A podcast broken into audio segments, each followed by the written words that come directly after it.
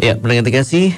Tuhan adalah Bapa kita dan Dia adalah Bapa yang bertanggung jawab atas kehidupan kita ya.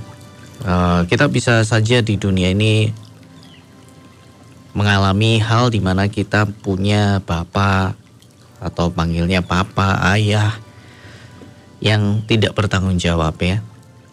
Ada orang-orang yang beruntung lahir di dalam sebuah keluarga di mana ayahnya, papanya, bapaknya menjadi figur yang baik di mana papanya ini bertanggung jawab ya. Papanya ini sangat memperhatikan keluarga. Nah, papanya ini sangat mencintai keluarga. Ya. Sangat memperhatikan dan tidak pernah melalaikan setiap apa yang dibutuhkan. Nah, berterima kasih. Tapi ada juga saya percaya orang-orang yang lahir di keluarga yang tidak seperti yang dia harapkan ya. Dia mendapati papanya um, adalah orang yang tidak bertanggung jawab ya dengan kehidupan keluarganya. Saya enaknya sendiri, uh, bahkan bisa juga papa ini atau papa ini saya tidak tahu Anda memanggilnya seperti apa ayah ini justru meninggalkan keluarga ya menelantarkan istri dan anak-anaknya. Nah, apa yang kita lihat dari Bapa di dunia bisa mempengaruhi pandangan kita kepada Bapa kita yang di sorga. Dan apa yang dilakukan Bapa di dunia ini bisa merusak citra atau gambaran bagaimana kita melihat Bapa di sorga. Oh, kalau Bapakku di dunia seperti ini, berarti Tuhan juga seperti itu. Nah, itu yang sering kali terjadi ya kalau bapakku tidak uh, bapakku di dunia saja tidak mempedulikan aku ya dan keluarga karena dianggap mungkin tidak ada yang istimewa dengan kami. Nah, kita pun akan anggap bapak kita di surga seperti itu. Ya, dia tidak akan peduli dengan saya, ya. Karena bapak di surga tidak bisa melihat, ya apalagi ketika kita merasa hidup kita tidak ada yang istimewa. Ya tidak ada yang istimewa. Saat sebuah keluarga terpisah ya, nah, bisa jadi mulai timbul pertanyaan, kenapa ya papa meninggalkan kami? Nah, apakah kami ini orang-orang yang tidak istimewa dan lain-lain sebagainya? Apa kami ini tidak berharga? Nah, itu sangat mempengaruhi kehidupan kita beringat kasih yang kita jalani hubungan kita dengan Bapa di surga. Karena itu seorang ayah, seorang bapak seorang papa itu sangat memegang peranan penting kasih untuk membangun gambaran tentang Bapa di sorga. Nah, sering kali uh, orang seorang anak ya atau kita yang hari ini sudah bertumbuh. Kenapa sih kita sulit rasanya dekat dengan Bapa di sorga? Kita sulit rasanya membangun hubungan dengan Bapa di sorga. Ya, kita sulit akrab rasanya di dalam doa. Pokoknya doa ya seperlunya saja. Ya, Bapak di surga, tetet amin, begitu ya. Pernahkah kita mencurahkan isi hati kita di hadapan Bapak di surga, begitu kasih? Kenapa kita sulit akrab dengan Bapak di surga? Bisa jadi ini dipengaruhi dengan apa yang kita alami dalam kehidupan kita ya kita uh, mungkin punya bapak atau papa yang kurang akrab juga ya dengan kita. Jadi bicara seperlunya, ya. Kalau tidak perlu ya tidak bicara kasih. Nah itu akan membuat kita bertumbuh seperti hari ini, ya. Bicara kalau ada perlunya saja, berdoa kalau ada perlunya saja. Nah, Padahal Bapak ingin kita ini bergaul dengan dia. Nah, bukan hanya kita saat kita memejamkan mata, tapi di saat kita menjalani hidup ini, Bapak di surga ingin kita membangun keakraban dengan dia. Nah, kalau Anda seorang bapak ayah nah, yang bicara pada anak hanya seperlunya saja. Nah, itu nanti akan mempengaruhi gambaran anak, keluarga ya yang Anda bina untuk melihat Bapak itu ya itu kalau mau bicara itu ya bicara seperlunya saja. Nah, kasih. betapa besar tanggung jawab seorang laki-laki pria pada akhirnya ya kan? karena pria ayah bapak itu adalah sumber nah, kasih jadi kembali lagi ya kita semuanya adalah istimewa di hadapan Tuhan nah, saudara dan saya itu istimewa di hadapan Tuhan dan Tuhan mencintai saudara dan saya dan menganggap saudara dan saya istimewa. Karena itu, kasih kita mau melihat di dalam Matius pasal yang ke-6. Di sini bicara tentang hal kekhawatiran. Matius pasal yang ke-6, hal kekhawatiran. Karena itu aku berkata kepadamu, Tuhan Yesus ini bicara. Karena itu aku berkata kepadamu, janganlah khawatir akan hidupmu, akan apa yang hendak kamu makan atau minum, dan janganlah khawatir pula akan tubuhmu, akan apa yang hendak kamu pakai. Bukankah hidup itu lebih penting daripada makanan, dan tubuh itu lebih penting daripada pakaian? Pandanglah burung-burung di langit yang tidak menabur dan tidak menuai, dan tidak mengumpulkan bekal dalam lumbung, namun diberi makan oleh Bapamu yang di sorga, bukankah kamu jauh melebihi burung-burung itu? Berarti kasih, Tuhan mau menunjukkan kepada kita betapa istimewanya saudara dan saya di hadapannya. Dengan dia berkata, bukankah kamu jauh melebihi burung-burung itu? Saudara dan saya itu istimewa. Saudara dan saya itu dicintai oleh Tuhan. Dan karena itu saudara dan saya tidak akan pernah dibiarkan oleh Tuhan. Berarti kasih ya. Nah, kalau burung di langit saja Tuhan pelihara. Tuhan berkata, bukankah kamu jauh melebihi burung-burung itu? Ya. Siapakah di antara kamu yang karena kekhawatirannya dapat menambahkan sehasta saja pada jalan hidupnya? Nah, jadi kekhawatiran tidak akan memberikan dampak positif dalam kehidupan kita. Ya, siapa di antara kamu yang karena kekhawatirannya dapat menambah sehasta saja pada jalan hidupnya? Nah, jadi kekhawatiran sekali lagi tidak memberikan dampak yang positif. Ya. Tidak akan membawa kita ini menambah sehasta saja. Tidak ada dampak positifnya. Ya.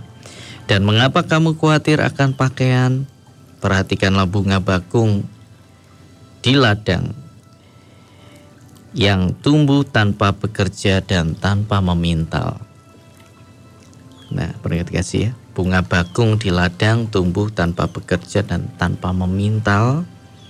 Namun aku berkata kepadamu, Salomo dalam segala kemegahannya pun tidak berpakaian seindah salah satu dari bunga itu. Nah, kasih. Jadi Tuhan menjadikan bunga bakung ya dengan satu keindahan Bahkan pakaian Raja Salomo pun ya, pakaian dengan segala uh, semaraknya. Wah, ternyata tidak seindah salah satu dari bunga bakung itu. Kasih. Ini di mata Tuhan loh ya. Kadang kita ini kalau sudah pakai pakaian branded begitu ya, bermerek, waduh jalannya sudah beda. Kadang kita juga membandingkan ya. Eh bajuku merek ini, bajumu merek apa ya? Baju saya tidak ada mereknya, misalkan kita berkata seperti itu. Belinya di pasar ya.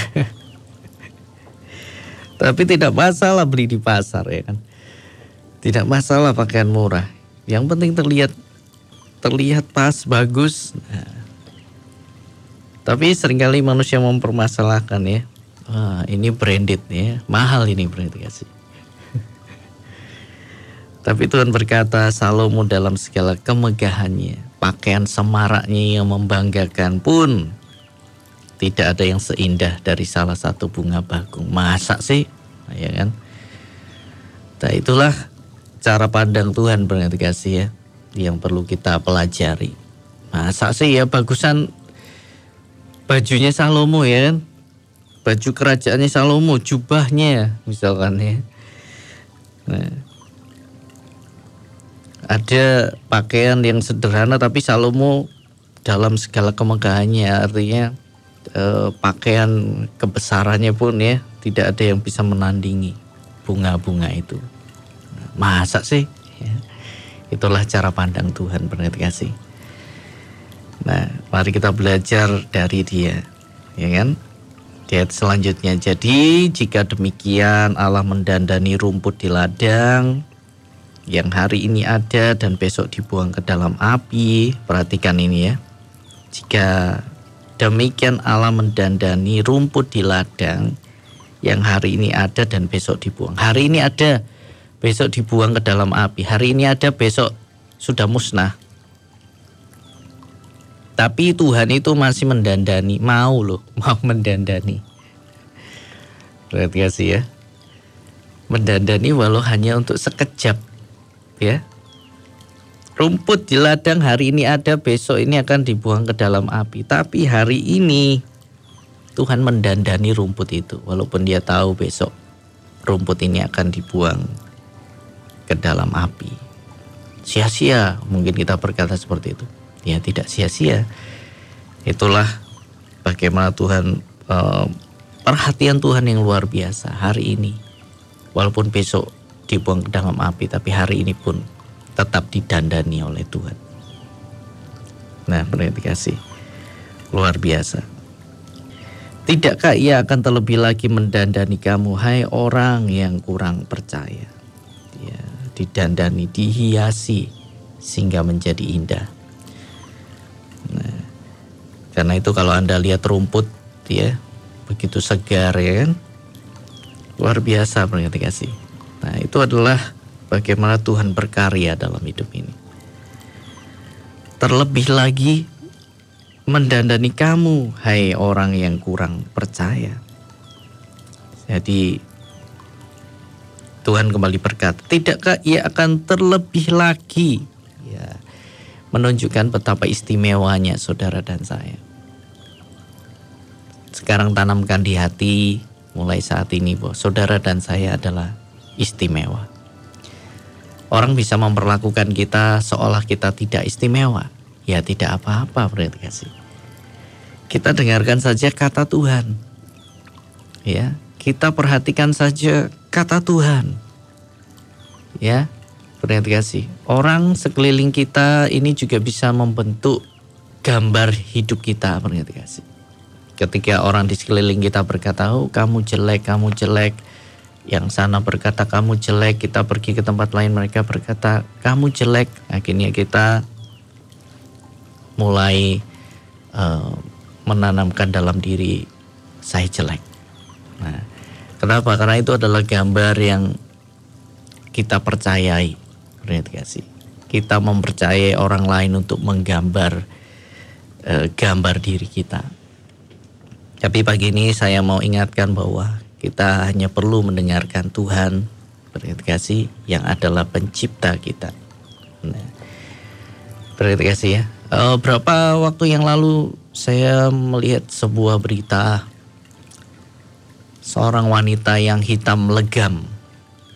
Kulitnya bukan coklat dikasih tapi kulitnya hitam legam. Nah, dan dia suatu waktu dia pulang sambil menangis. Dia menangis kepada orang tuanya ya. intinya dia mau membuat kulitnya jadi putih. Tetapi orang tuanya memberitahu dia kamu harus bisa menerima dirimu kalau kamu bisa menerima dirimu maka orang lain akan bisa menerimamu. Kulitnya benar-benar saya lihat hitam legam, perhati kasih. Bukan coklat. Nah, tapi apa yang terjadi perhati kasih? Ya. Dia tidak berubah jadi putih karena dia mengikuti pesan dari orang tuanya. Oh kamu kalau kamu bisa menerima diri, orang lain juga akan bisa menerimamu. Nah, akhirnya dia tidak berusaha menjadikan kulitnya putih. Ya. Berarti kasih. Tapi dia menumbuhkan dirinya bahwa dia berharga. walaupun kulitnya hitam. Ya. Dia mulai menerima dirinya dan kalau orang sudah bisa menerima dirinya itu enak benar kasih. Ya, ke mana-mana enak. Ya, dia tidak ada lagi masalah dengan gambar dirinya sehingga dia bisa membangun prestasi-prestasi yang lain. Sampai akhirnya dia menjadi seorang seorang model benar kasih ya. Tidak ada yang mustahil. Dan dia um, maksudnya tarifnya mahal sekali sangat tinggi sekali pendidikan kasih. Nah, kenapa? Karena itu diawali dari penerimaan diri. Nah, pendidikan kasih. Jadi Tuhan itu memandang saudara dan saya istimewa.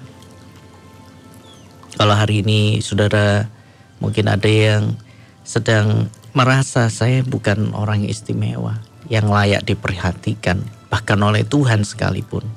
Nah, saat ini mulai ubah